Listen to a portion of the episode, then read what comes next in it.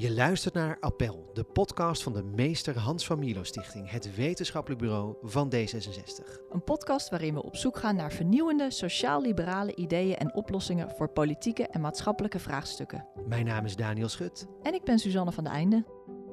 Op dit moment is onze Nederlandse rechter wel gebonden aan wat die Europese rechter zegt. Hè. Dus als die Europese rechter ehm, eh, het recht om te huwen zo uitlegt dat het homohuwelijk daar niet onder valt, dan moet de Nederlandse rechter dat ook zeggen. En de gedachte was van ja, als, als, als we nou wetten aan de grondwet kunnen toetsen, dan kan die Nederlandse rechter zijn eigen, meer Nederlandse, specifiek cultureel bepaalde uh, grondrechtenjurisprudentie ontwikkelen. Hij stamt uit de 19e eeuw, maar is momenteel actueler dan ooit de Nederlandse grondwet. Onlangs stemde de Eerste Kamer in met een uitbreiding van artikel 1 van deze oerwet, namelijk het verbod op discriminatie. Een uitbreiding die maar liefst 12 jaar geleden al werd voorgesteld. Ook gaan steeds meer stemmen op om meer wetten door de rechter te laten toetsen aan de grondwet. Wat maakt die grondwet nu zo uniek? Waarom mag de rechter hogere wetten niet toetsen aan de grondwet? Wat houdt die recente grondwetwijziging precies in? En hoe verhoudt het progressieve karakter van D66 zich nou tot deze moeilijk te wijzigen wet? Hierover praten we in deze aflevering van Appel met Jervi Oesman, hoogleraar staatsrecht aan de Universiteit van Amsterdam. Hij is betrokken bij het project Grondwet op de basisschool, dat kinderen meer bewust moet maken van het belang van de grondwet en de democratie. Ook droeg hij bij aan het recent verschenen boek Een nieuw commentaar op de grondwet, dat de belangrijkste artikelen van de grondwet van nieuw commentaar en historische context voorziet. Um, een, een, project voor basisschoolleerlingen. Een boek waaraan vele gezaghebbende rechtsgeleerden hebben bijgedragen. Een recente wijziging in die grondwet. De grondwet lijkt ineens helemaal hot. Hoe komt dat? Ja, dat is eigenlijk best wel opvallend. Hè? Want jarenlang hebben we eigenlijk heel weinig gedaan met die grondwet. Um, en, en, en voor een deel was dat omdat die heel moeilijk te wijzigen is. Um, maar ja, we, hebben eigenlijk al langer het toch een beetje zo'n idee van dat, dat wij anders dan in andere landen niet zoveel met die grondwet doen. Um, dat, is, dat, is, al een, langere, langere tijd zo. Um, maar de, de, afgelopen, afgelopen jaren is dat, is dat opeens helemaal omgeturnd. Um, ja, waarom is dat? Ik denk dat dat voor een deel te maken heeft met een soort behoefte aan een, een, een, samenbindend uh, document. Hè? Dus het, het, idee van, we, hebben, we hebben in toenemende mate um, spanningen in onze democratische rechtsstaat. Ja. Hè, de, ehm, eh, regering, parlement, politieke partijen um, polariseren. Uh, kunnen soms verwachtingen niet waarmaken. Ja, en dan is er toch behoefte aan iets, iets externs, iets, iets wat, wat we met z'n allen delen. En dan kijken we vaak snel naar een grondwet. En je zegt andere landen die doen eigenlijk meer met die grondwet dan wij. Wat doen zij anders meer dan wij? Nou ja, kijk, de, de, de, het standaard voorbeeld is denk ik altijd Amerika, hè, waar men echt uh, op, op, op scholen um, uh, het volkslied zingt, maar dan ook uh, die, die grondwet echt onderwijst. De grondwet is daar een soort, soort quasi-religie. Um, dat, dat komt ook wel omdat dat document wat inspirerender is, is geformuleerd, opgesteld dan onze, onze grondwet. Hè. Het begint echt met we the people. Ja, um, ja wij, wij, wij beginnen niet met we the people. Bij ons is het gewoon de koning die aan het woord is. Um, en ja, dat, dat, dat maakt dat het een ander type document is. Het voelt daar wat meer eigen misschien, of wat, wat meer echt van de mensen zelf of zo, omdat het ook met we the people Ja, misschien wel. Misschien, ja. um, maar goed, dat is natuurlijk iets wat je, wat je, uh, wat je construeert. Hè? Dus het, het, is niet zo dat die tekst van die grondwet nou ervoor zorgt dat die per definitie populairder is bij, bij, bij veel mensen. Um, het is denk ik meer dat dat daar um, uh, de cultuur in Amerika meer op ingesteld is om meer met die grondwet te doen. Uh, bij ons is de grondwet altijd een heel zakelijk, pragmatisch document geweest. Um, en, en daar zit ook een gedachte achter. Hè? Dus we, hebben een land met, met veel verschillende groepen die altijd op basis van consensus met elkaar uh, door één deur moesten. Um, en dat betekent dat we, dat we die grondwet altijd een beetje uh, uh, een, soort, soort basisspelregels hebben gehouden. En allerlei dingen waar we het niet over eens konden worden, hebben we dus niet in de grondwet gezet. En een van de voorbeelden daarvan is wat we noemen volkssoevereiniteit. Het gedachte dat al het staatsgezag van het volk komt. Nou ja, dat, dat, dat zien heel veel landen om ons heen. Die hebben dat in de grondwet staan. Uh, ik zeg altijd tegen mijn studenten, de mooiste grondwet vind ik zelf, is de Oostenrijkse grondwet. De, de, die, die, zegt, uh, Oostenrijk is de, democratische republiek. Alle recht geht vom Volke aus. Hè, al het recht komt van het volk. Ja, dat hebben wij in Nederland niet in de grondwet staan, maar dat is ook een bewuste keuze, want daar konden we het niet over eens worden. Er waren verschillende groepen. Hè, de, de christendemocraten zeiden de soevereiniteit zit bij God. De, de, de liberalen die zeiden nee, de, de soevereiniteit zit, zit in, in de constitutie. Ehm, en uh, de socialisten zeiden die komt van het volk. En ja, omdat we het niet eens werden, dachten we, nou laten we het dan gewoon niet opschrijven. Het is een soort poldergrondwet uh, die we hebben. hebben. duidelijk een poldergrondwet. Maar dat is heel interessant, want ik kan me nog van mijn eigen middelbare schooltijd uh, heel lang geleden nog herinneren dat de grondwet inderdaad een soort, ja, een soort statuut eigenlijk was. Hè. Er werden vooral wat organen in gedefinieerd, zoals dat er een regering was en een overheid en het verschil daartussen en een koningshuis en hoe dat precies zat. Um, en dat is echt meer een soort zakelijk document inderdaad. Ja. Maar dat is dus echt als een soort, ja, per ongeluk is dat tot stand gekomen. Dat is helemaal niet zo de bedoeling geweest. Nou, ik, ik zou het omdraaien. Dus het, is, het was uitdrukkelijk wel de bedoeling dat het een heel zakelijk document ja, was. Ja. Uh, en, en dat heeft te maken met... Uh, onze grondwet is tot stand gekomen voor het eerst in, uh, in, in 1814, 1815. Hè, dat was het moment van het begin van het Koninkrijk der Nederlanden.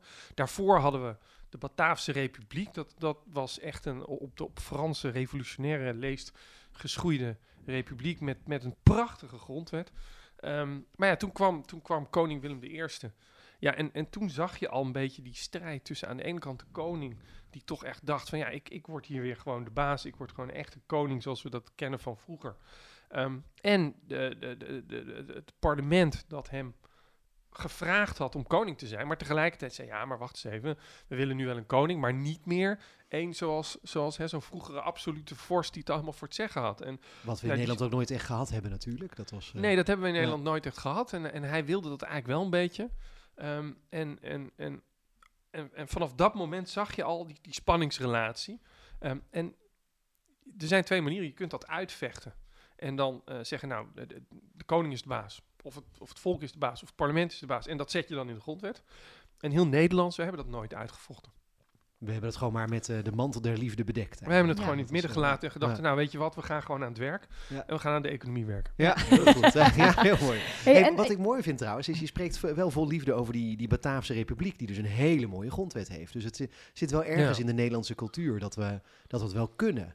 Zeker, uh, dat kunnen. Nou ja, goed, dat deden we toen natuurlijk ook een beetje met Franse hulp. Hè? Want, uh, Nederland was toen bezet door de Fransen. Um, uh, dus, dus we hebben toen ook een, een duidelijke Franse inslag meegekregen. Um, ja, ik spreek daar met liefde over. Kijk, het heeft wel enigszins mijn sympathie. Uh, de manier waarop die Bataafse Republiek um, was ingestoken. En, en ook als je naar die staatsregeling van destijds kijkt, hè, dat was toen het woord voor de grondwet.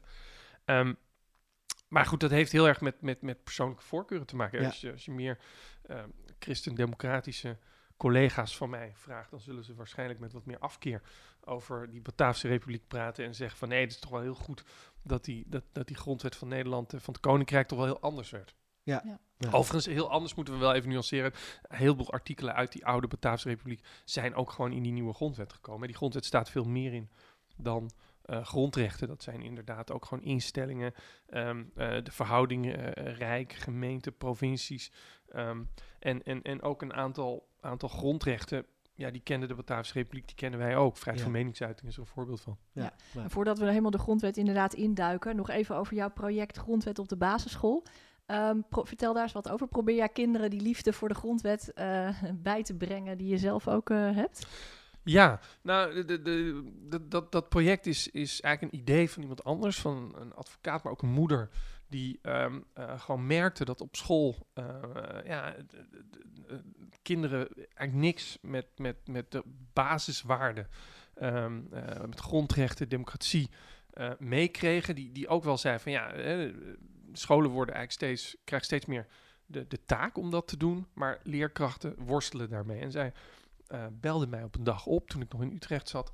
Um, en zei van, kunnen, kunnen wij daar niet mee iets mee doen? Kunnen, kunnen niet studenten, um, studenten staatsrecht of politicologie of zo, kunnen die dat verhaal eigenlijk niet veel beter vertellen dan leerkracht? Nou, dat vond ik een heel interessant Leuk, ja. idee. Um, en toen, toen he, hebben we een vak opgezet, uh, waarbij studenten in ruil voor studiepunten uh, naar scholen gaan om daar gastlessen te geven over de grondwet. Het enige was, ja, toen sloeg corona toe. Dus dat vak is nooit echt helemaal in de praktijk gekomen. Um, maar toen hebben we het een klein beetje veranderd. Toen we met, met, met behulp van een, een, een regisseur, Jan Albert de Weert, uh, regisseur van De Luizenmoeder, Ah, ehm, hebben we eh, die studenten filmpjes over de grondwet laten maken. Een beetje gedacht van, nou, als corona, corona dan voorbij is, dan kunnen de studenten die dan naar die scholen gaan, ehm, die filmpjes meenemen. Ehm, en dan hebben ze ook materiaal om, om aan die, aan die eh, leerlingen te, te presenteren. oh, wat leuk. Ja, dat is Ja. eigenlijk wat het, Ja. wat het project inhoudt. Mooi. Helemaal goed. Ehm, ja, om dan even met de basis te beginnen. Ehm, wat is die grondwet nou eigenlijk?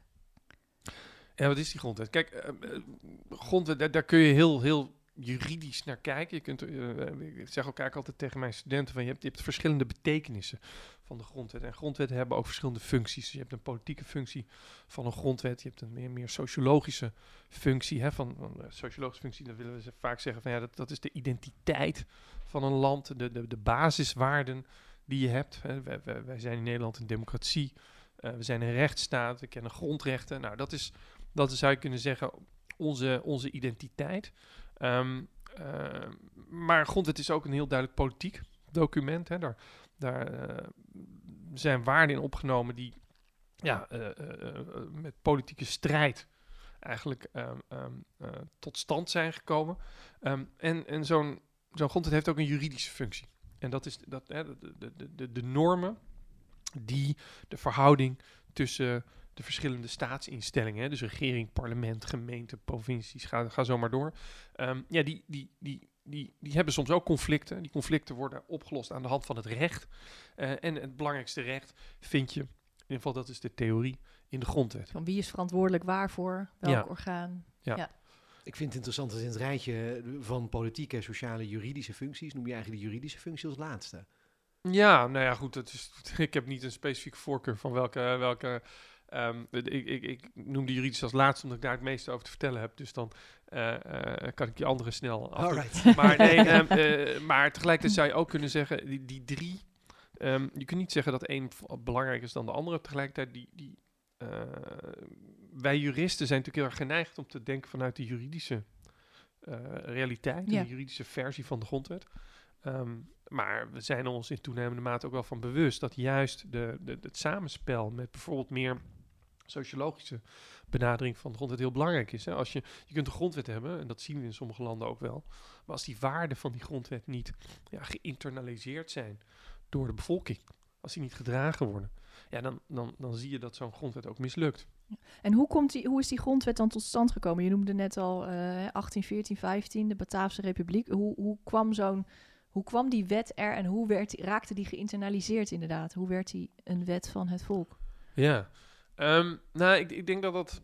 ehm, er zit een veronderstelling in, namelijk dat hij eh, van het volk is, is, is geworden. En dan kun je nog een beetje afvragen of dat zo is ge- ge- In gebeurd. Maar theorie in ieder geval. Ehm, ja. ja, nee, hoe, hoe het is gebeurd is, is ja, we hadden dus een Bataafse republiek en eh, Napoleon eh, verloor zijn oorlog bij Waterloo.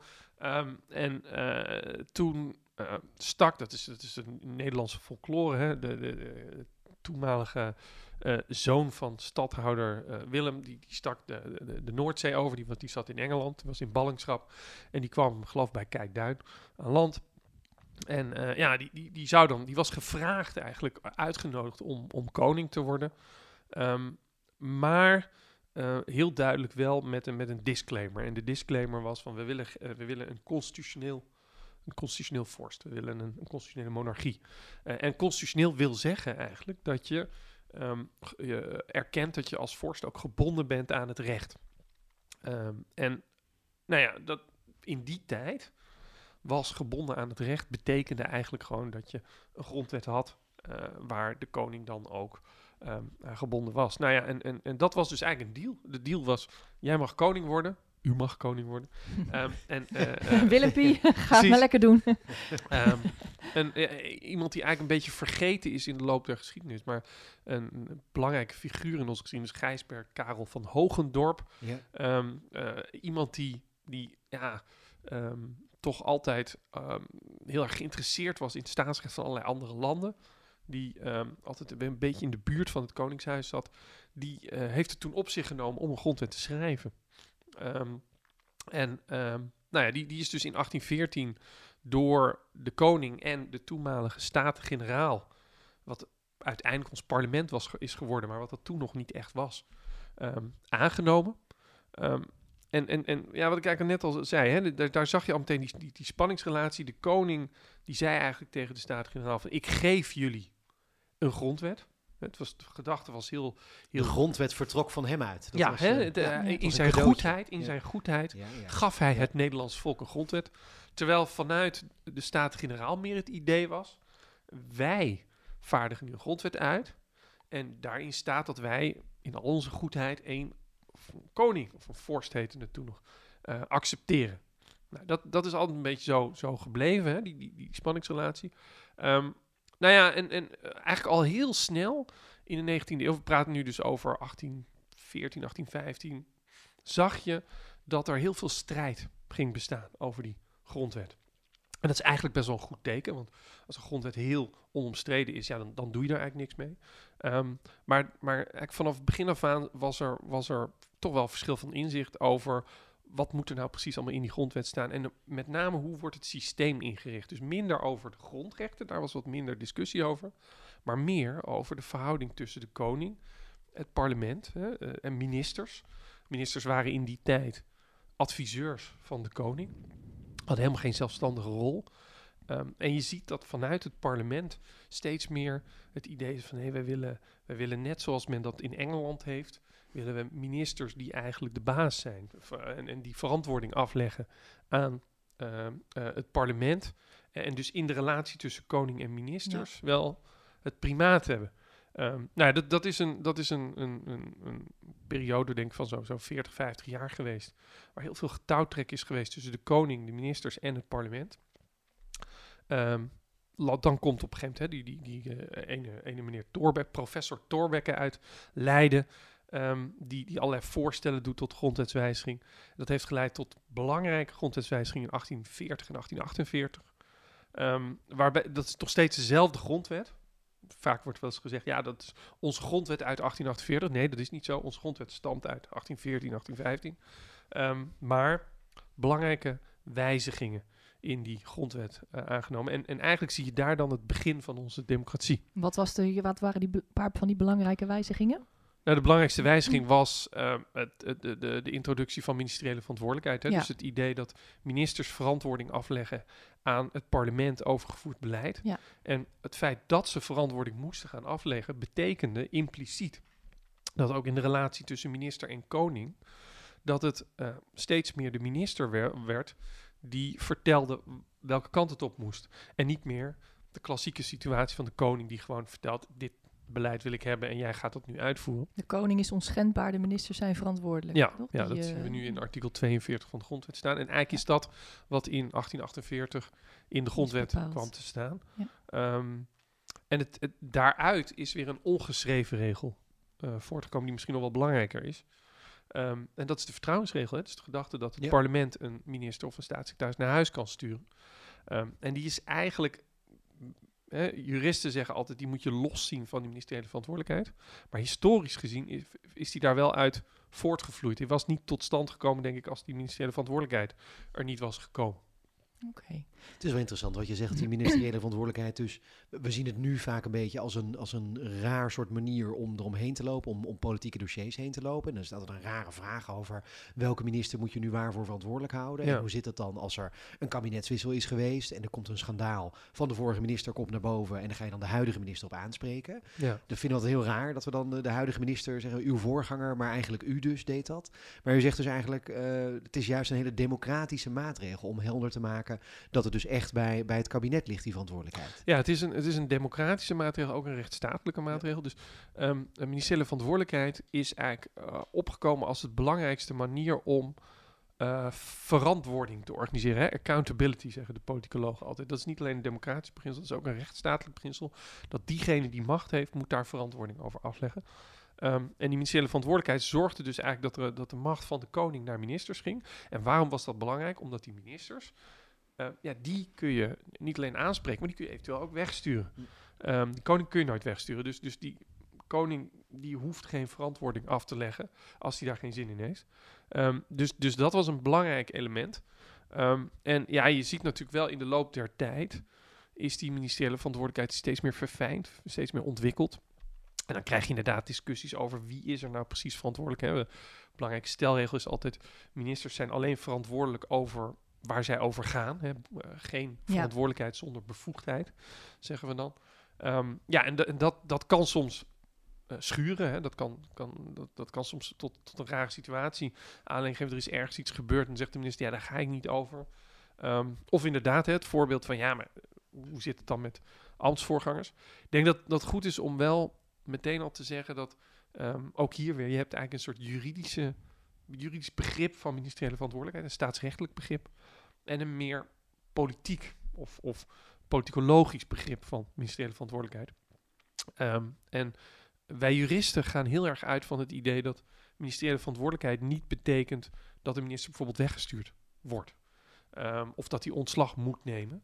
Uh, ministeriële verantwoordelijkheid is niets meer of minder dan de verplichting om tekst en uitleg te geven aan het parlement. Wat is er gebeurd? Ja. Uh, waarom is dat gebeurd? Welke keuzes zijn gemaakt en waarom zijn die gemaakt? Um, en als je er zo naar kijkt, is het helemaal niet zo vreemd dat je um, um, aan een minister uh, vraagt om tekst en uitleg te geven over wat zijn voorganger heeft gedaan. Want ja, die voorganger heeft geen relatie meer met het parlement. Die hoeft niet naar het parlement te komen als hij, dat, als daar geen zin in heeft. Die minister moet dat wel. Um, maar dat betekent dus niet dat een minister die tekst en uitleg geeft over het beleid van zijn voorganger ook ontslag moet nemen. Dat, dat, dat volgt niet uit die ministeriële verantwoordelijkheid. Nee, nee, dat is dan een keuze op een gegeven moment van het parlement. Ja. Uh, en dan ja, met ja. een motie van wantrouwen ja. die dus ook weer gebaseerd is op iets wat niet in de grondwet staat. Het is een, gewoon een gebruiksregel van de afgelopen anderhalf eeuw. Als een motie van wantrouwen is aangenomen, dan moet je dus aftreden. Dat een cruciale regel, maar wel een ongeschreven regel. Ja, En, en uh, waarom is het zo moeilijk nou om die grondwet te wijzigen? Hè? We hebben recent dus een wijziging uh, is aangenomen in artikel 1. Dat is twaalf jaar geleden al voorgesteld. Er gaat enorm veel overheen. Waarom is dat zo lastig? En kan je ons eens meenemen in de stappen die nodig zijn om zo'n wijziging te doen? Ja, um, nou ja, misschien als, als, als, als beginpunt. Kijk, je hebt een heleboel grondwetten in de wereld. En het is helemaal niet per se gezegd dat een grondwet moeilijk te wijzigen moet zijn. Hè? Je hebt grondwetten in de wereld die heel makkelijk te wijzigen zijn.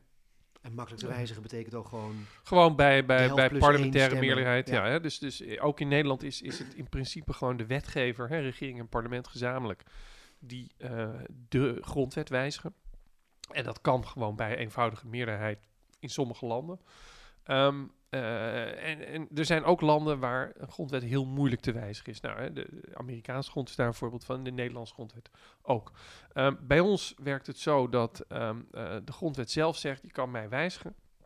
Uh, maar dat kan alleen in twee lezingen. Dus dat betekent dat je eerst een, een, wetsvoorstel moet indienen. Dat wetsvoorstel moet ook gewoon door de Eerste en Tweede Kamer worden behandeld. dat kan bij gewone meerderheid. Uh, en, en dat wetsvoorstel, dat is het voornemen om de wet te wijzigen. Er staat niet meer in van, uh, we willen de wet op deze manier wijzigen. Als, dat, uh, als die wet wordt aangenomen, dan schrijft de grondwet voor dat je het parlement moet, of de Tweede Kamer moet ontbinden. En dan moeten er nieuwe verkiezingen komen. En na die verkiezingen moet je opnieuw een wetsvoorstel indienen. en eigenlijk is dat de definitieve grondwetswijziging. En die moet dan met versterkte meerderheid, met tweederde meerderheid moet die worden aangenomen. Um, uh, en nou ja, vanaf dat moment is de, de grondwet gewijzigd. Dat idee om het in twee lezingen te doen, daar zitten eigenlijk twee gedachten achter. Dus de eerste zou je kunnen zeggen is nou ja, directe volksinvloed organiseren. Hè? Dus de gedachte is van ja, dat als je uh, bijvoorbeeld als regering zegt wij willen de grondwet wijzigen. We willen bijvoorbeeld de rechtspraak afschaffen. Uh, dat halen we uit de grondwet. de gedachte is dan dat het volk daarover moet kunnen mee beslissen. Ja. Um, en de tweede gedachte is ook uh, uh, ja, wat Amerikanen noemen play for time. Hè? Dus, dus de, de, een beetje afkoel, een afkoelingsperiode organiseren. Dus het gedachte dat als zo, zo, verkiezingen organiseren, dat duurt even.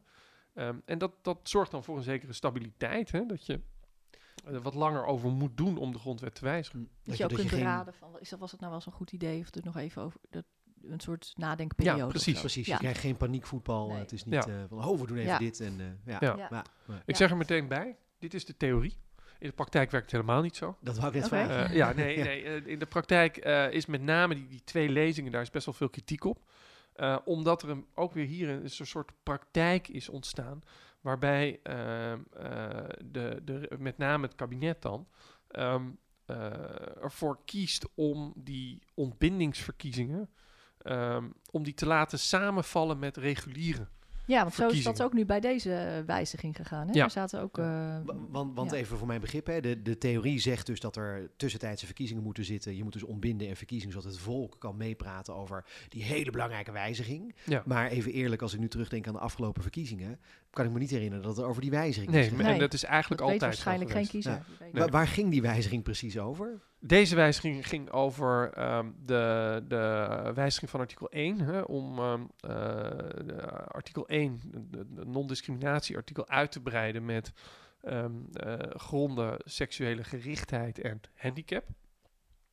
En ik moet heel eerlijk zeggen dat ik zelf ook wel eens de, de, de tel kwijtraak welke verkies ik nou precies bij welke grondwetswijziging worden. Want ja. er waren nog twee uh, belangrijke bepalingen die ook in de grondwet zijn gekomen. Het recht op toegang tot de rechter.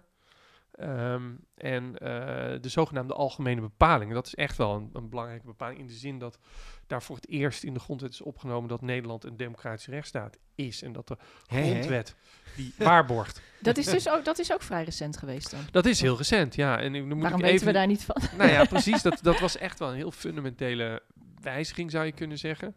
Tegelijkertijd kun je ook meteen weer zeggen, ja, goed, dat was, waren we eigenlijk altijd al. Dus ja, wat was dat nou uh, uh, zo spannend? Uh, maar ja, het, het, is, het is wel echt een, een, een vind ik zelf, een grote wijziging van, van het bestel als, als voor het eerst zo'n bepaling in de grondwet Want het stond dus niet, het was wel praktijk, maar dat stond dus nog niet op papier. Dat we nee, de gedachte was eigenlijk altijd dat je dat niet in de grondwet hoeft op te schrijven, omdat de grondwet zelf al ah, uh, die, die, die democratie en die rechtsstaat um, uh, in de praktijk waarborgt. En daar kun je overigens vraagtekens bij stellen. Hè? Ik bedoel, die, die, met name die democratie, die is ja, toch, toch bevochten in de 19e eeuw. Los van de tekst van de grondwet. De tekst van de grondwet suggereert nog altijd dat wij gewoon een koning met macht hebben. Um, en uh, die, die suggereert ook ja, we, hebben wel kiesrecht en dat staat ook in de, in de grondwet. Maar het democratische karakter van die grondwet is niet, is niet evident. Um, en, en datzelfde geldt ten dele ook wel een beetje voor, voor uh, bijvoorbeeld de mensenrechtenbescherming. Hè. Daar gaan we het misschien straks nog wel over hebben, over de, de rol van de rechter bij het toetsen van wetten aan ja. de grondwet. Nou, de grondwet zegt, zelf zegt dat kan niet. Um, is dat in de praktijk een, een rechtsstaatprobleem? Nee, want die rechter kan wel toetsen aan internationale mensenrechten, doet dat ook. Maar ja, dat staat zo niet in de grondwet. Dus um, in die zin uh, kun je wel afvragen of onze grondwet wel echt die democratische en rechtsstatelijke waarden weerspiegelt. Um, en daar speelt nog iets anders mee. En, dat is wel iets van de afgelopen jaren. We zien natuurlijk in allemaal landen om ons heen dat die Um, dat daar opkomend uh, populisme, uh, maar ook, ook echt wel um, uh, meer autoritaire regimes komen, die ook deels die grondwet soms slopen. Gewoon buiten werking stellen. Gewoon ja, delen ervan. Ja. Um, dat gaat ook vaak buiten de grondwet om hoor. We moeten niet, niet zeggen dat dat per se een grondwetprobleem is. Maar doe je op Hongarije bijvoorbeeld? Ja, de Hongarije, ja. Polen, Turkije. Ja. Um, uh, en uh, nou ja, wat je, uh, de gedachte is toch wel geweest. Op een gegeven moment moeten wij bijvoorbeeld um, duidelijker maken in de grondwet dat er bepaalde waarden zijn waar je niet aan mag komen. En er zijn landen die zogenaamde supraconstitutionele bepalingen hebben. Dat wil zeggen, ze worden ook vaak eeuwigheidsclausules genoemd. Duitsland is een mooi voorbeeld daarvan. Um, in, in, de Duitse grondwet staat dat op, op, bepaalde terreinen kan je de Duitse grondwet gewoon niet wijzigen. Nooit, op geen enkele manier. Nee. nee. Um, de menselijke waardigheid mag ja. niet uit de Duitse grondwet geschreven worden. Um, nou ja, en, en, wij hebben dat niet. maar het kan wel een functie hebben om te zeggen, nou ja, we zetten in de grondwet wel dat deze grondwet uh, rechtsstaat en democratie waarborgt, om daarin later in politieke discussies wel naar te kunnen verwijzen. Van ja, als je bijvoorbeeld ja. rechtelijke toetsing uit de grondwet wilt slopen, of je wilt de vrijheid van meningsuiting beperken, of dan kunnen we zeggen, kijk, kijk, kijk, in die grondwet staat ook, het, het moet, wel, het moet wel democratisch en rechtsstatelijk blijven. Ja. Ja. Zou je dan kunnen voorstellen, want we hebben nu dus maar één wijzigingsprocedure eigenlijk, maar zou je dan kunnen voorstellen, net als bij Duitsland, dat we in Nederland het ook zouden moeten invoeren, dat bepaalde delen niet te wijzigen zijn, die zijn eeuwig dan, eeuwigheidsclausules, nou ja. andere delen met een gewone meerderheid en dan ook daartussendoor iets Met dan ook weer twee derde? Nou, daar, daar, wordt het, daar, daar gaat het natuurlijk wel eens over. Hè, van zouden wij ook naar eeuwigheidsclausules moeten? Ehm, ik ben er zelf niet zo'n voorstander van. Uh, hoewel ik ze zelf wel heel interessant vind. Ik doe ook zelf onderzoek naar, naar eeuwigheidsclausules bij andere landen. Um, ik denk alleen dat je realistisch moet zijn. Um, uh, eeuwigheidsclausules zijn ook maar papier. Um, en uh, je ziet met name dus in, in, in veel landen die nu te maken hebben met, met um, hè, wat, wat dan vaak democratic backsliding wordt mm. genoemd. Mm. Hè? Um, een beetje de, de, de, het rotten van het, uh, het democratische rechtsstatelijke systeem. Dat dat om die, om die bepalingen heen gaat. Hè? Je kunt heel goed zeggen, ik ben een democratie. alleen, uh, ik, ik controleer wel alle media. Dus ja. de, dat de, gebeurt. De bekende voorbeelden zijn inderdaad uh, onder andere ja. Poetin, maar ook uh, Orbán uit Hongarije, die allebei verkiezingen winnen met 90%, 95%. Ja. Die dus kunnen zeggen, kijk, democratisch verkozen. Precies. Alles is verlopen volgens de regels van de grondwet, dus ik ben nu de baas. Ja, dat is, uh, ja. dus um, je, je kunt eeuwigheidsclausules hebben die, waar, waar je omheen kunt gaan. Ja. Dus het nut nou ja, het is ook niet gezegd dat die, die clausules helemaal geen nut hebben. Ze hebben een belangrijke symbolische waarde. Maar je moet realistisch zijn over wat, wat, wat, wat je ermee kunt. Um, en omgekeerd kunnen ze soms ook in de weg zitten. Hè. De, de, de, de, Duitse uh, grondwet heeft prachtige eeuwigheidsclausules. Een tijdje geleden um, uh, had men in Duitsland, weer een jaar of tien geleden hoor, wilde men het onderwijsstelsel uh, moderniseren. En wilde men de, de federale regering, in Duitsland is een, federale staat met deels, belangrijke deelstaten. Um, en uh, men wilde uh, de, de federale regering meer invloed geven op het universitaire onderwijs. Dat kon niet, omdat de grondwet zegt dat de deelstaten over, de over het universitaire onderwijs gaan. En um, uh, een van die eeuwigheidsclausules, daar gaat het om het federale karakter van de Duitse staat. Dus er waren allemaal staatsrechtgeleerden die zeiden, ja, dat kan eigenlijk niet. Hè. De, nou ja, dit is gewoon een beleidskeuze. We, we, hebben het hier niet meer over, over echt de fundamenten van het staatsbestel. Um, uh, we hebben het over dat het soms wenselijk kan zijn dat de federale regering meer kan. Um, ja, en, en ik, ik, ik, heb toch wel het idee dat de Duitsers toen een beetje last hadden van hun eigen eeuwigheidsclausule. Ja. Dus daar moet je voorzichtig mee zijn. Het Nederlands kabinet wil daar niet aan.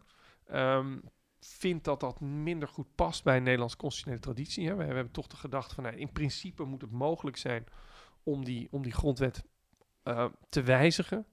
Um, en daar kan ik me wel in vinden. Ik denk wel, wij hebben, dat heb ik zelf wel eens in een stukje geschreven, wij hebben bepaalde ongeschreven uh, grenzen aan, aan of, of we die grondwet kunnen wijzigen. Hè. Dus uh, dat noemen we ook wel conventies van on, on, on, onveranderbaarheid. Um, en, en ook die zijn ongeschreven, die zijn, die zijn niet uitgesproken. Um, maar uh, oud-minister Donner zei ooit van ja, als, we, als je uh, bij ons de sharia wil invoeren, dan kan dat. Je moet gewoon uh, de twee derde meerderheid hebben en dan twee lezingen. En dan, um, dan ben je klaar. Ja. Dan ben je klaar. En ik, ik denk zelf dat dat niet zo zou werken. Ik denk dat ja, Formeel gesproken kan dat. Hè? Formeel zegt onze grondwet niks over wat je allemaal in die grondwet kunt halen of eruit kunt halen.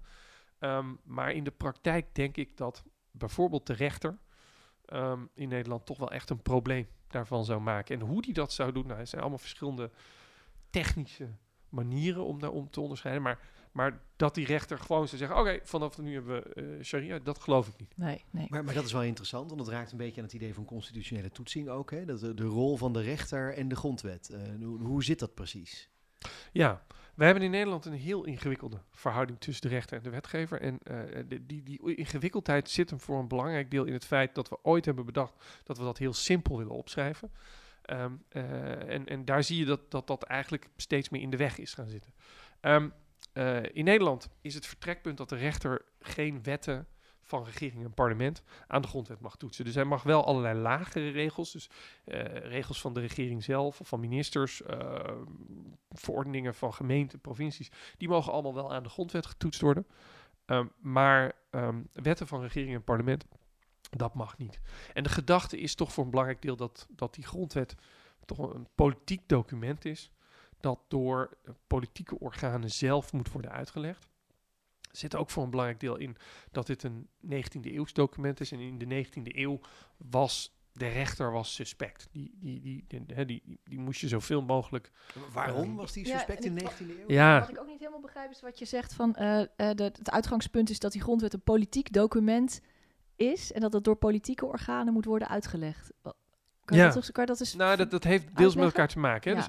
Dus, dus um, uh, je moet eigenlijk zo zien, in, in, in, de, er zijn verschillende generaties eigenlijk van grondwetten in de wereld. Hè? Dus um, uh, Amerikaanse grondwet is, is, is, is, is heel oud, komt uit de, um, de 19e eeuw, nee 18e eeuw. 18e eeuw. Ja, ja precies. Um, en uh, de, ne de, de, de Nederlandse is ook vrij oud. Um, en, en elke grondwet komt tot stand in een bepaald tijdsgewricht. En in die tijd heb je natuurlijk filosofen en, en een bepaalde meningsvorming over, over wat is, um, hoe, hoe kan vrijheid nou het beste worden gegarandeerd. Je ziet dat bijvoorbeeld de Britten die geen grondwet hebben, maar wel in belangrijke mate hun, hun uh, uh, bestel, hun, hun, constitutionele bestel al, al klaar hadden liggen in die, in die 19e, 18e eeuw. Um, dat, dat daar de rol van het parlement dus heel belangrijk werd gevonden. Hè. Daar, daar was het idee dat vrijheid het beste wordt gegarandeerd door een parlement te hebben uh, dat uh, die vrijheid bewaakt. En dus hoef je geen grondrechten op te schrijven. Sterker nog, dat is eigenlijk alleen maar contraproductief. Um, zolang het parlement soeverein is, is vrijheid het beste gegarandeerd.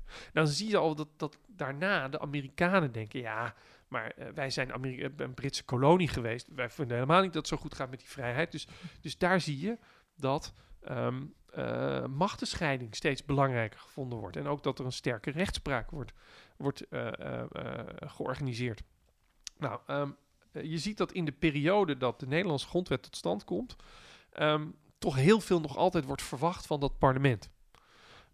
En uh, ook Nederlandse juristen hadden toch wel heel erg de neiging, en politici ook, om naar Engeland te kijken. Dus er, werd, er was veel vertrouwen in het parlement, bedoel je dat dan? Ja, of, ja. ja hè, dus de, de gedachte ook nog van volkssoevereiniteit, ja. die in Nederland dus weer niet werd omarmd, maar wel een beetje dat idee van uh, de, de Franse revolutie ja. ook, van het volk uh, spreekt door zijn parlement. Um, en en ja belangrijke uh, filosoof Rousseau, hè, die zei van de volonté générale, de algemene mm -hmm. volkswil. Um, uh, ja, zo werd er natuurlijk een beetje naar gekeken. Hè. Ik zeg al meteen, wij, er zijn al, waren allemaal verschillende groepen. Um, dus je had de, de, mensen die meer naar, naar de Britten keken en zeiden van zo'n zo parlement, dat is juist een, een, mooi midden tussen aan de ene kant ongefilterde volkswil en aan de andere kant ja, meer echte regentenmentaliteit. Ja. Uh, maar je had dus ook de, de groepen die, die juist wel over die volkswil, die, die, dat parlement ook echt zagen als de vertolker van volkswil. Um, en in die tijd, zeker de Franse Revolutie, um, was de rechter suspect. Waarom?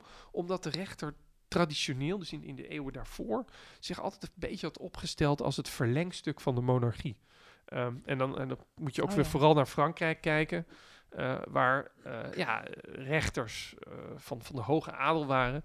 Um, ja, en, en die, die in de beeldvorming die daarna ontstond, um, was niet alleen de koning iemand met wie en, en de adel met wie afgerekend moest worden, maar ook met de rechtspraak. En dan zie je dus die filosofen à la Montesquieu en zo, die, die dan toch op een gegeven moment zeggen, ja, die rechter moet bouche de la loi zijn, die moet gewoon doen wat in de wet staat. Um, en, in, en, en de wet wordt opgesteld door het parlement. Dus dat, dat is toch een beetje de achtergrond die in, een, in het begin van de 19e eeuw nog, nog heel in belangrijke mate doorwerkt. Ja. En is dat terecht dat we dat nu nog steeds zo, dat we, dat we nu eigenlijk er nog steeds op vertrouwen dat het parlement wel handelt in de geest van de grondwet? Ja, nou daar kun je heel verschillend over denken. Dus ja. er zijn mensen die, die, die nog steeds op, op die manier wel naar, naar uh, uh, de grondwet en, en naar, naar, naar de rechtelijke toetsing kijken. Mm -hmm. Ik zelf doe dat niet. Ik denk dat er echt wel iets veranderd is. Um, en je kunt, kunt er op twee manieren, denk ik, twee veranderingen zien. Hè. Dus uh, het, het, het, klassieke verhaal is eigenlijk dat we met name in de 20ste eeuw, de, met de Tweede Wereldoorlog, maar ook al met het interbellum, um, uh, ook zijn gaan leren dat, het, dat, dat, dat je het niet allemaal van het parlement hoeft te verwachten. Nee. Um, dat je ook heel erg onrechtstatelijke grondrechten schendingen, uh, maar ook ondemocratisch beleid kunt hebben met behulp van een parlement. Um, en dat dat geleid heeft tot van nou, we, we, moeten toch meer met mensenrechtenbescherming doen. We moeten mensenrechten in internationale verdragen zetten. We moeten rechtelijke toetsing organiseren. Het belangrijkste voorbeeld is daar ook weer Duitsland, hè, waar men na de Tweede Wereldoorlog heeft besloten, we moeten echt een constitutioneel hof komen. Met maar ook een sterk constitutioneel hof. Wat doet dat als een constitutioneel ja, hof? een constitutioneel hof toetst wetten aan de grondwet. Ja. Ehm, en uh, met name het Duitse constitutionele hof uh, uh, ja, heeft, heeft ook echt wel zichzelf gemanifesteerd als, als nou ja, eigenlijk de baas in Duitsland. Hè? Ja. Dus de politiek moet gewoon doen wat het Hof zegt. Um, dus zelf zal het Hof niet vinden dat dat zo is, maar in de praktijk is dat wel denk ik een beetje gebeurd. Um, maar daar heeft de Duitse democratie helemaal niet zo slecht bij gevaren, denk ik. Ik denk dat dat heel, heel toch voor een belangrijk deel heel gezond is geweest in Duitsland. Um, ik denk dat daar nog iets bij komt. Hè. Dus we moeten niet alleen maar kijken naar die Tweede Wereldoorlog en, en van ja, de verschrikkingen. Maar ook wel um, dat we na de Tweede Wereldoorlog een periode hebben gehad waarbij um, de, de democratie voor een belangrijk deel wel heel goed functioneerde. Hè. Um, maar waarbij de staat steeds meer op, op, het, op het bestuur is gaan varen. Dus wat bedoel ik daarmee? Dus dat, dat het bestuur binnen de trias politica, hè, bestuur, parlement en uh, rechtspraak, dat het bestuur echt de overhand kreeg. En dat kwam gewoon om, omdat de, de samenleving steeds complexer werd. Um, uh, het bestuur kreeg steeds meer uh, taken om uh, volksgezondheid te regelen, om, om welzijn te regelen, om sociale zekerheid te regelen. Die structuren werden steeds ingewikkelder. Het was steeds moeilijker voor het parlement om daar toezicht en, en controle op uit te Ja. oefenen. Um, en dat heeft toch in de, in met name in de jaren 80, jaren 70, 80, 90 tot een, tot een gat geleid. En in dat gat is de rechter gesprongen. Um, die heeft geprobeerd om de scherpe randjes daarvan uh, af te veilen. Is daar volgens mij ook vrij succesvol wel in geweest. Noem eens een paar en, voorbeelden daarvan. Nou ja, um, uh, we hebben bijvoorbeeld, um, uh, maar dat, dat, is dan, dat heeft dan minder met, met dat technische karakter te maken. Uh, in, het, in het familierecht bijvoorbeeld. Hè? Dus, dus um, um, ons familierecht in Nederland was op een gegeven moment in de jaren tachtig wel echt verouderd. Hè? Um, uh, en, en je zag dat, dat de, de, de, de, wetgever eigenlijk niet wist hoe men daarmee om moest gaan. Een concreet voorbeeld zou bijvoorbeeld zijn: hoe ga je om met de kinderen die buiten het huwelijk zijn geboren? Die Ja. hadden geen recht om te erven, die hadden problemen met namen. Uh, en en het parlement had helemaal geen uh, daar, was dus geen urgentie om voor die groep wat te doen. Waarom? Die groep is relatief klein, levert weinig stemmen op. Um, en daar zie je dat de rechter heel actief is geweest, met name de jurisprudentie van het Europees Hof voor de Rechten van de Mens en de Nederlandse rechter die daarop voortgebouwd heeft, om het hele, hele familierecht eigenlijk te hervormen. Um, op een manier die volgens mij op dit moment vrij breed geaccepteerd wordt. Um, nou, dat is, dat is één voorbeeld. Um, maar je zag bijvoorbeeld ook in het, in, het arbeidsrecht, hè, het staken, het recht om te staken, um, uh, lag heel gevoelig in het parlement. Lukte nooit om daar een, nette regeling voor te bedenken. Toen heeft op een gegeven moment de, de, rechter gezegd, nou dan, als jullie het niet doen, dan doe ik het. En is het stakingsrecht dus in Nederland via de rechter eigenlijk op een gegeven moment erkend. Oké. Dat is wel interessant, want je Ja, zegt dus eigenlijk, het is dus het, bestuur, de uitvoerende macht, als ik de trias politica erbij haal, die is heel sterk geworden. Ja. Het parlement heeft erbij gestaan en naar gekeken uh, en de rechter is in het gat eigenlijk gesprongen. Ja. Uh, verklaart dat ook, want dat heb ik dan ook op de middelbare school ooit geleerd, dat uh, in Engeland is het zo dat juristen zich beroepen op alle uitspraken van rechters daarvoor. En in Nederland was me altijd verteld dat een rechter zich altijd moet baseren op de wet en dat dat dan de uitspraken moeten zijn. Een soort, eh, maar dat er dus tegenwoordig ook steeds vaker echt wel gebruik wordt gemaakt van jurisprudentie en alle uitspraken die daarvoor waren. Ja. Uh, en alle discussies daaromtrent ook. Ja. Ja, nou, dat, dat, dat verschil, je hebt, je hebt eigenlijk zeg maar een verschil, zeggen we vaak, tussen het, het Anglo-Saxische systeem, Ja. hè, het Amerikaanse, ja. Britse systeem, en het continentaal-Europese systeem. En um, uh, dat, dat het vertrekpunt is dat men natuurlijk van oudsher in Engeland heel weinig wetgevingen had. Um, en, en, en dat rechters vooral rechtspraak op basis van de common law, van, van ongeschreven recht. Um, ja, en, en om dan toch een beetje consistent te zijn, moet je natuurlijk wel doen wat je in een eerdere uitspraak hebt gezegd. Of, of wat dan of de hoogste rechter in een eerdere uitspraak heeft gezegd. Dus in die zin um, uh, is dat idee van wat men noemt precedent... Uh, in, in die Anglo-Saxische wereld altijd heel belangrijk geweest. Nou, formeel gesproken is dat in, in, in continentale stelsels zoals Nederland anders. Hè? We, we hebben die, wel die wet, die centrale rol van de wet. En de, en de rechter legt zelf de wet uit. Ehm, maar ook in Nederland kan bijvoorbeeld de Hoge Raad het zich natuurlijk niet veroorloven om in ene geval A te zeggen en dan in het andere geval precies hetzelfde geval B. Dus op een gegeven moment rechtszekerheid, het, het vertrouwen in stabiele rechtspraak, vereist natuurlijk wel dat die rechter ook consistent is, dat hij ook Hm. doet wat hij eerder deed. Ehm, en je ziet dus dat in de praktijk Nederlandse rechters wel degelijk ook ehm, eh, eh, naar eerdere rechtspraak verwijzen. Ehm, en dat ook met name lagere rechters doen wat hogere rechters willen. Hè. De Hoge Raad is belangrijke rechtsgebieden, niet allemaal, maar wel in de belangrijke rechtsgebieden, eh, de hoogste rechter. En dan is het niet de bedoeling dat de, de, de, de kantonrechter van Breda er anders over denkt. Hoewel formeel zou die dat mogen doen. De kantonrechter van Breda mag een andere beslissing nemen dan de Hoge Raad eh, zou nemen. Alleen loopt hij dan wel kans dat als je dan in hoger beroep gaat en uiteindelijk tot de Hoge Raad komt, Ja. dat die uitspraak van die kantonrechter niet in stand Maar- blijft. maar het gekke is eigenlijk, en dat is waarom ik het vraag, het, het gekke laat, is eigenlijk dat je dus, het laat een beetje zien, dat eh, in het Anglo-Saxische model je dus eigenlijk wel een soort van impliciete grondwet kunt hebben, gebaseerd op principes als rechtszekerheid en precedentwerking en dat soort dingen. Dat functioneert als, als, een, als een grondwet zonder dat ze dat hardop hebben opgeschreven. Dus ze hebben geen Ja. document, maar ze hebben wel een grondwet. En het gaat zelfs zover dat de oprichters van de Verenigde Staten, die zeggen in de discussies rondom de, eh, de Founding Fathers, die zeggen in de discussies daaromheen, verwijzen ze ook naar the English Constitution en ook Ja. naar de fundamentele rechten waar een Engelsman zich op kan beroepen. Nou, zeker. Ehm, dus dus ehm, in, in Engeland spreekt men ook van de Common Law Constitution. Dus, dus het, is, het is wel degelijk een ongeschreven grondwet, zou je kunnen zeggen. Ehm, kijk, eh, ah, ik, ik zeg altijd tegen mijn eerstejaars studenten... Van, je, je moet eigenlijk onderscheid maken tussen het begrip grondwet en het begrip constitutie. Constitutie, dat is breder dan alleen maar de grondwet. Constitutie is eigenlijk, eh, in Nederland zouden we zeggen... de grondwet aangevuld met allerlei andere staatsrechtelijke wetgeving. Hè, de gemeentewet, de provinciewet, de kieswet. Dat zijn allemaal belangrijke wetten. Eh, en, en daarnaast dus ongeschreven recht, met name die vertrouwensregel waar we het net over hadden. De, de, de, de, de regel dat, dat eh, parlement de, de, de, de regering naar huis kan sturen. Ehm, eh, dat is een belangrijke staatsrechtelijke norm. En al die regels bij elkaar, dat is de constitutie. Ehm, nou, die grondwet vormt bij ons een belangrijke bouwsteen van die constitutie. Ehm, dat is in Amerika ook zo. Eh, de Britten hebben die grondwet niet. Maar ze hebben natuurlijk wel al die, al die andere. Dus ze hebben wel staatsrechtelijke wetgeving. Ze hebben de Human Rights Act, eh, waar, waar de belangrijkste mensenrechten in geregeld zijn. Ehm, eh, en, maar ze hebben ook wetgeving die bijvoorbeeld de verhouding tussen Engeland, Schotland en Wales ehm, eh, regelt.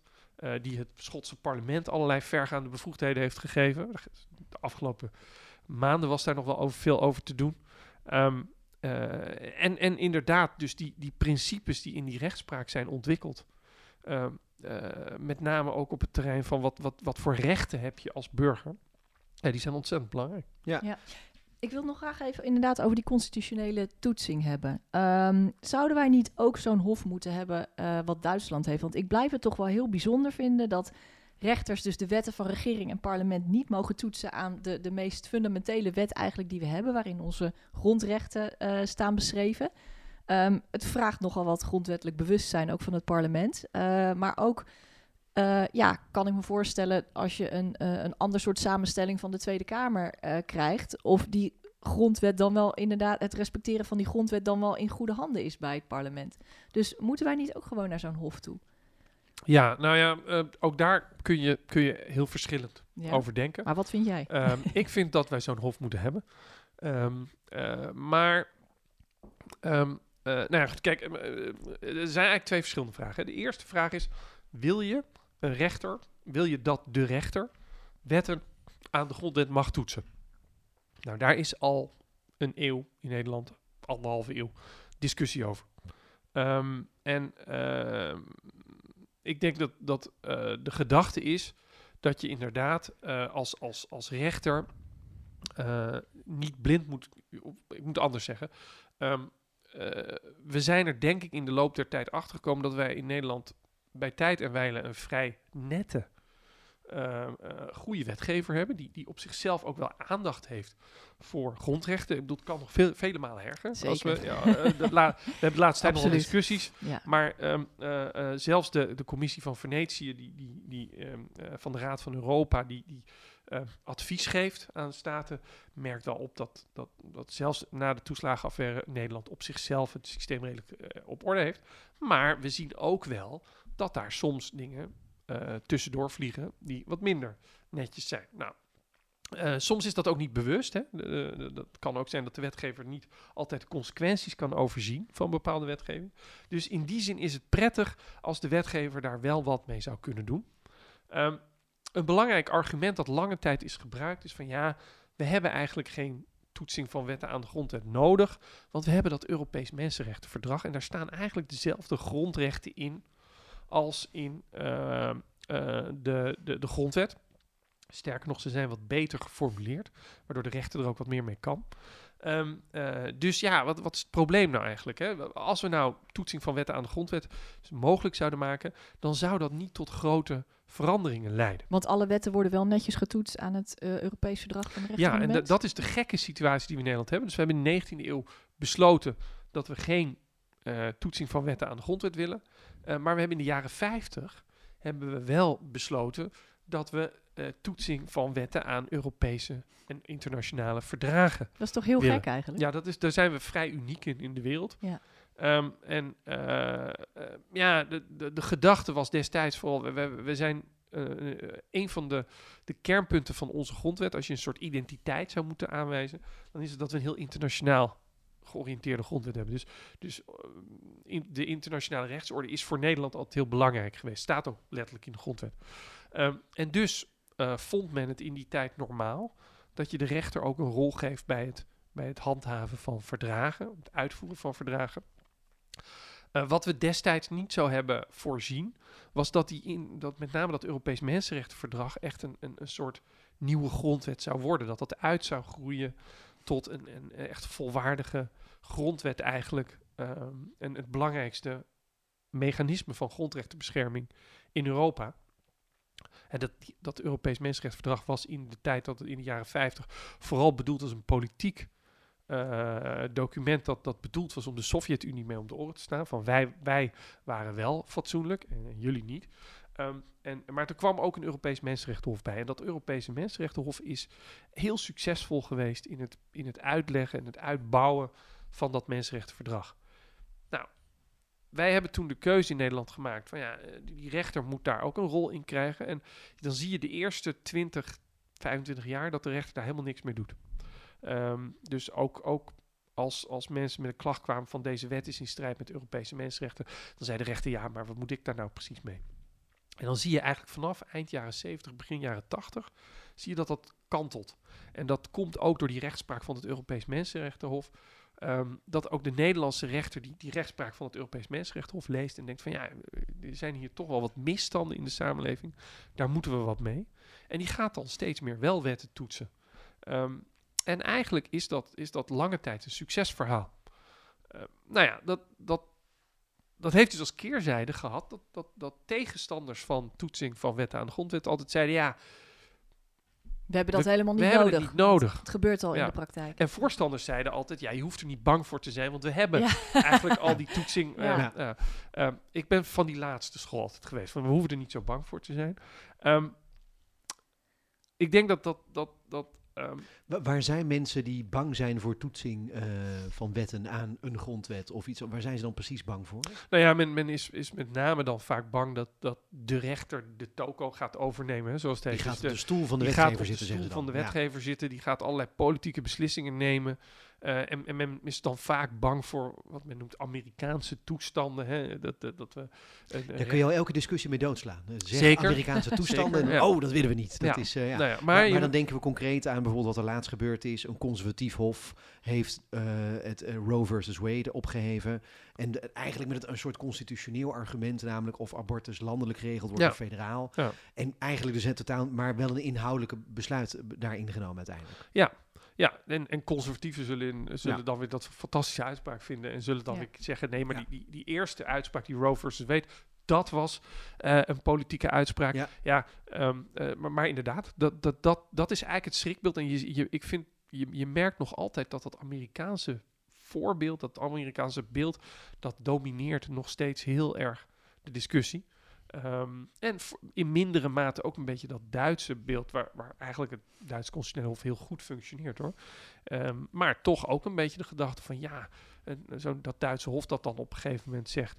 ehm, dat heeft volgens mij eerder een keer gezegd dat, dat eh, het regelen van abortus, dat dat weer in strijd was met eh, de Duitse grondwet. Dat is een beetje spiegelbeeldig Mhm. van Ja. het, eh, ja, en, en ook dat ja, heeft natuurlijk tot een heleboel opgetrokken wenkbrauwen geleid. En moet je dat willen? En, ehm, dus, dus daar is men heel bang voor. Ehm, onterecht wat mij betreft, want ik denk dat je, dat je eigenlijk de Nederlandse rechter absoluut niet kunt vergelijken met de Amerikaanse rechter. En de Duitse rechter die opereert in een heel andere cultuur. Ehm, de Nederlandse rechter is traditioneel heel terughoudend. Ehm, en markeert ook wel heel duidelijk het verschil tussen politiek en recht. En dat geldt in bredere zin voor Nederlandse juristen. Dus het is niet alleen maar die rechter, maar ook in, in de Nederlandse juristerij is veel meer geneigd om te zeggen: dit is politiek, dat is recht. Maar Eh, is, het dan, is het dan voornamelijk de angst dat de rechter eigenlijk op de stoel van de wetgever gaat zitten? Ja. Of is het ook eh, inhoudelijk gedreven? Van oeh, dan moeten we. eh, ja, ik kan me voorstellen, zeker als je dat voorbeeld van abortus dat je noemt, dat dat voor wat conservatievere partijen eh, wat spannender wordt als blijkt dat, dat, eh, hè, dat, dat een, een toets aan de grondwet toch uitwijst van ja, dit mag, eh, die zitten beperkingen zijn, jullie zitten precies. ernaast. Ja. Ja. Dus ja, ja, nee, dat dat, er dat, toch klopt. ook wel ideologisch een soort eh, eh, angst zit. Nou ja, goed, kijk, ehm, ehm, elke politieke groepering kan potentieel bang zijn voor de rechter. Ja, eh, voor een rechtelijke rol. Hè, dus ehm, als ehm, de conservatieven waren lang tegen rechtelijke toetsing Ehm, ja, in Amerika, de laatste tijd hoor je ze niet meer. Die vinden het eigenlijk wel mooi wat er allemaal gebeurt nu. Ja. Ja. Ja. Ehm, dus in die zin, eh, en nu zijn het juist de liberals in Amerika die zeggen van nou, misschien moeten we dat, dat hof toch een klein beetje aan banden leggen en moeten we daar wat aan doen. Dus, dus in die zin denk ik dat alle groeperingen altijd toch wel beducht zijn voor ja, willen we dat nou? Willen we zo'n rechter die, die inderdaad op de stoel van de wetgever kan gaan zitten? Ehm, ik denk dus dat het in de praktijk eigenlijk heel erg meevalt, zelfs in Amerika, ehm, waar het Supreme Court wel echt zodanig vergaande uitspraak heeft gedaan dat, dat je inderdaad wel af en toe vraagtekens kunt gaan stellen. Maar zelfs in Amerika denk ik dat, dat de mainstream van het, van het beleid nog altijd wel door het congres en door de president Ja. eh, gevormd wordt en niet door de rechter. Ja, Ja. ja. Ja. We bewegen wel toe naar meer constitutionele toetsing, eh, toch? Heb ik begrepen. Ja, ja wat zeker. Is de, wat is de stand van zaken? Nou ja, het, het, eh, het is eigenlijk heel merkwaardig. Want, want ehm, eh, eh, als, je, als je kijkt naar zo'n zo'n 10, 15 jaar geleden. ehm, toen was eh, met name de juristerij echt heel erg overtuigd dat er constitutionele toetsing moest komen. Dat vond men in de juristerij niet een grote stelselwijziging. Ehm, maar tegelijkertijd eh, zei men wel, ja, als je, als je het, het huidige systeem, wat natuurlijk een beetje zwakzinnig is, met geen grondwetstoetsing, wel eh, verdragstoetsing, als je dat logischer wil inrichten, dan moet je die rechter ook de bevoegdheid geven om wetten aan de grondwet te toetsen. En daar zit ook een belangrijk idee achter, en dat is dat op dit moment is onze Nederlandse rechter wel gebonden aan wat die Europese rechter zegt. Hè. Dus als die Europese rechter ehm, eh, het recht om te huwen zo uitlegt dat het homohuwelijk daar niet onder valt, dan moet de Nederlandse rechter dat ook zeggen. En de gedachte was van ja, als, als, als we nou wetten aan de grondwet kunnen toetsen, dan kan die Nederlandse rechter zijn eigen, meer Nederlandse, specifiek cultureel bepaalde eh grondrechten jurisprudentie ontwikkelen. Nou ja, dat, dat was zo'n 10, 15 jaar geleden echt mainstream in, in jur- juristenland. En, en dan zag je dat de politiek juist heel erg tegen was. En Er zijn verschillende eh, pogingen geweest om dat toetsingsverbod in Nederland af te schaffen. Allemaal kansloos. Ehm, en ehm, de afgelopen jaren zag je dat het juist in de juristerij, dat die animo voor constitutionele toetsing minder werd. Nog steeds zijn veel juristen wel voor constitutionele toetsing. Eh, maar je, je zag ook wel dat, dat we kijken naar Amerika, we zien, nou, dat willen, willen we dat eigenlijk wel. En, toen, en, en nu zie je juist dat in de politiek er meer animo is gekomen voor die toetsing. En dat heeft voor een belangrijk deel natuurlijk met de toeslagenaffaire te Ja. maken. Waar ehm, de analyse toch was van ja, die, die rechter was wel erg voorzichtig daar. Ja. Ehm, en het verhaal van de rechter was dan een beetje, ja, ik moet zo voorzichtig zijn. Daar kun je ook vraagtekens bij stellen. Zijn, want mijn voorganger als hoogleraar in Amsterdam, uh, Leonard Besseling, daar mooie stukken over geschreven. Die zegt, nou, dat is, valt eigenlijk wel mee. Die rechter had best wel wat meer kunnen doen. Maar toch um, uh, zijn er toch veel mensen die zeggen, ja, in ieder geval moet de cultuur een beetje anders. We willen toch weer meer tegenmacht organiseren. En die rechter is een manier om tegenmacht te organiseren. Ja, ja, mooi.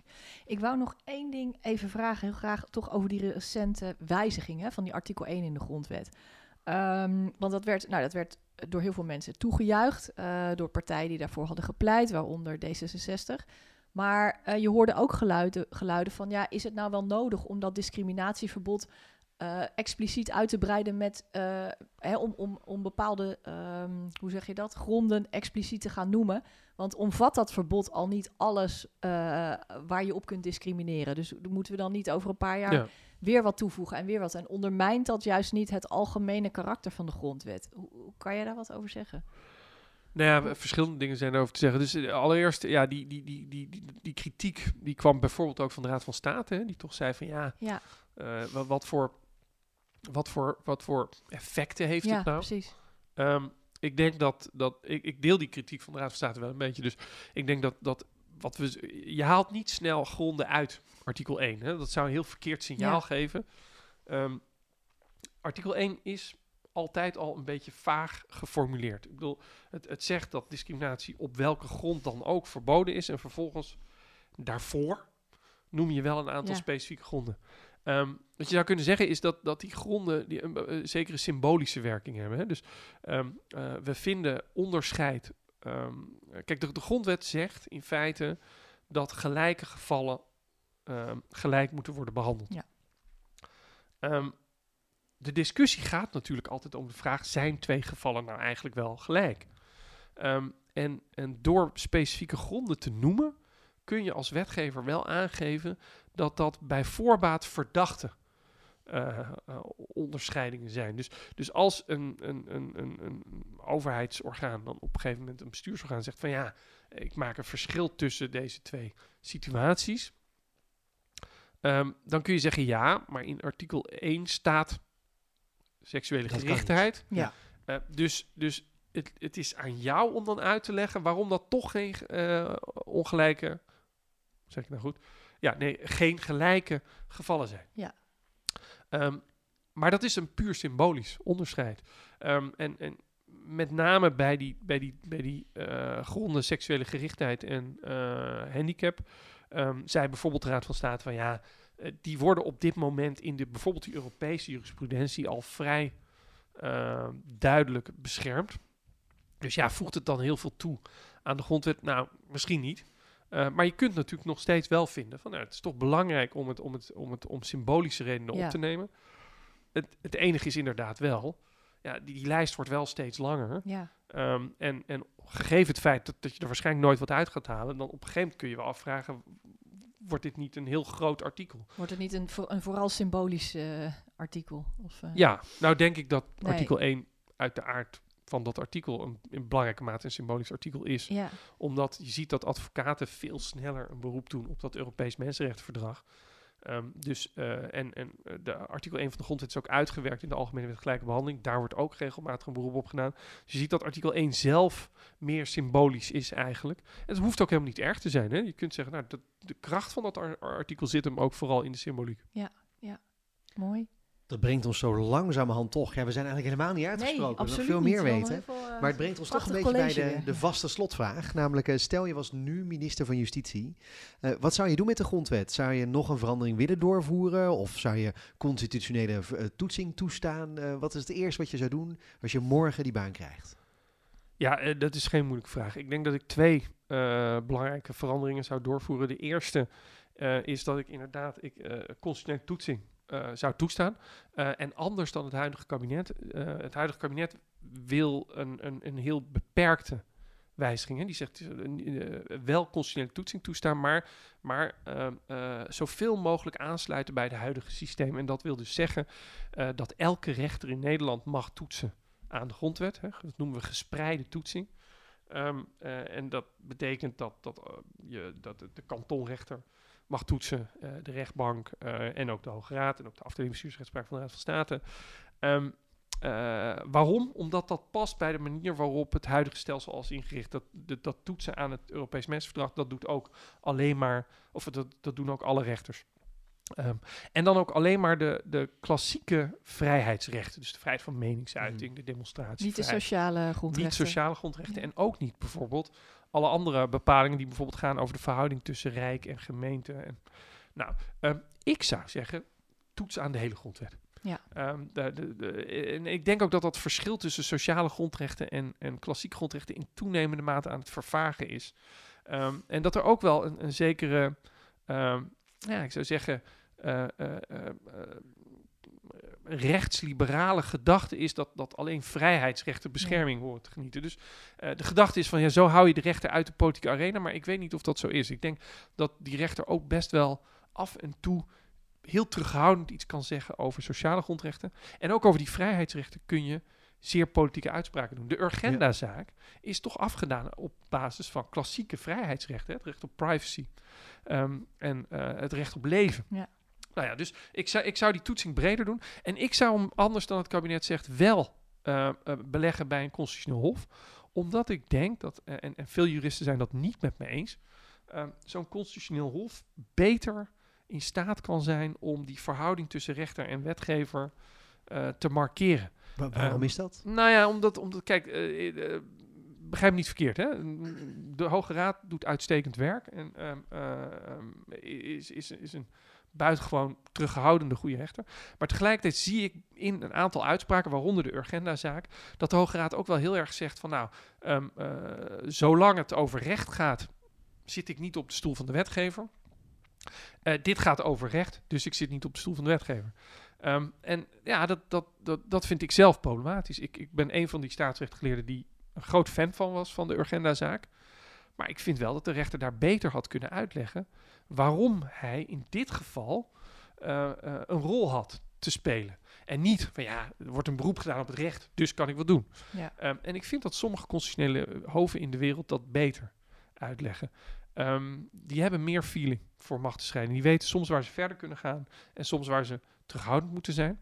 Um, en het tweede is uh, dat we in Nederland uh, juist door die gespreide toetsing niet zo goed uh, weten in bepaalde zaken wat staatsrechtelijk het best is. He, dus, dus uh, we hebben onze uh, rechtsbescherming van grondrechten helemaal vormgegeven in het civiele recht. En dat civiele recht, dat is het recht dat de verhouding tussen burgers onderling ja. betreft. He, dus als, als ik mijn wasmachine terug wil brengen naar de winkel, daar gaat burgerlijk recht over. En dat systeem, daar hebben we ook de, de grondrechten in geduwd. Nou, dat is heel onnatuurlijk. Uh, en zo'n constitutioneel hof, als je kijkt naar landen als Oostenrijk, als, als, als Duitsland, daar is dat veel meer vormgeven. Het mooiste voorbeeld vind ik zelf altijd de uh, avondklok. Daar hebben we een zaak over gehad. Ja. Ja. Ik weet nog dat ik in de media die avond moest komen om te vertellen... worden nu allerlei boetes uh, kwijtgescholden. En eigenlijk wisten we dat niet. Niemand nee. wist wat de gevolgen waren als de rechter zou zeggen... de avondklok gaat van tafel. Um, en dat heeft te maken met dat systeem. Dus ik zou zeggen, het, systeem wordt er helderder op, logischer... als je een constitutioneel hof organiseert. Dat zou ik dus, dus doen. En als laatste, en dan hou ik op, um, is dat uh, uh, als je toetsing van wetten aan de grondwet toestaat, dan moeten we ook naar de formulering van die grondrechten zelf in de grondwet kijken. Want die is ook nog heel 19e eeuws. Eigenlijk zegt de grondwet heel vaak alleen maar dat uh, bijvoorbeeld de vrijheid van meningsuiting, die kan best beperkt worden. Dat moet gebeuren door de wetgever regering en parlement. Omdat in de 19e eeuw het een poldercompromis ja. was en dat soort dingen werden dan vaak dan weer aan het parlement overgelaten. Daar wilden we niks over zeggen. Ja, heel veel vertrouwen ja. weer in dat parlement. Hè? Dat parlement als het parlement er maar bij betrokken is, dan zorgt het parlement er wel voor dat uh, die grondrechten uh, gerespecteerd en gewaarborgd worden. Um, dus als je op dit moment uh, de rechter een uh, mogelijkheid geeft om te toetsen aan de grondwet, ja, dan zal die heel vaak gewoon alleen maar moeten zeggen: ja, deze wet is van regering en parlement, dus wat kan ik er verder mee? Hè? Ja. Kan ik eigenlijk niks mee. Maar bijvoorbeeld dat zo'n uh, grondrechtenschending proportioneel moet zijn. Dat staat niet in de grondwet. Nee. Dat zou ik er dus in zetten. Ja, dus de grondwet verdient meer eigenlijk. Ja. ja. Dankjewel. Heel erg bedankt, Shervie Oesman, voor dit gesprek. Uh, jij luisteraar, bedankt dat je luisterde. Vergeet niet je te abonneren op deze podcast als je dat nog niet hebt gedaan. Dan krijg je automatisch een bericht als er een nieuwe aflevering klaar staat. Wij zijn er weer over twee weken. Tot dan!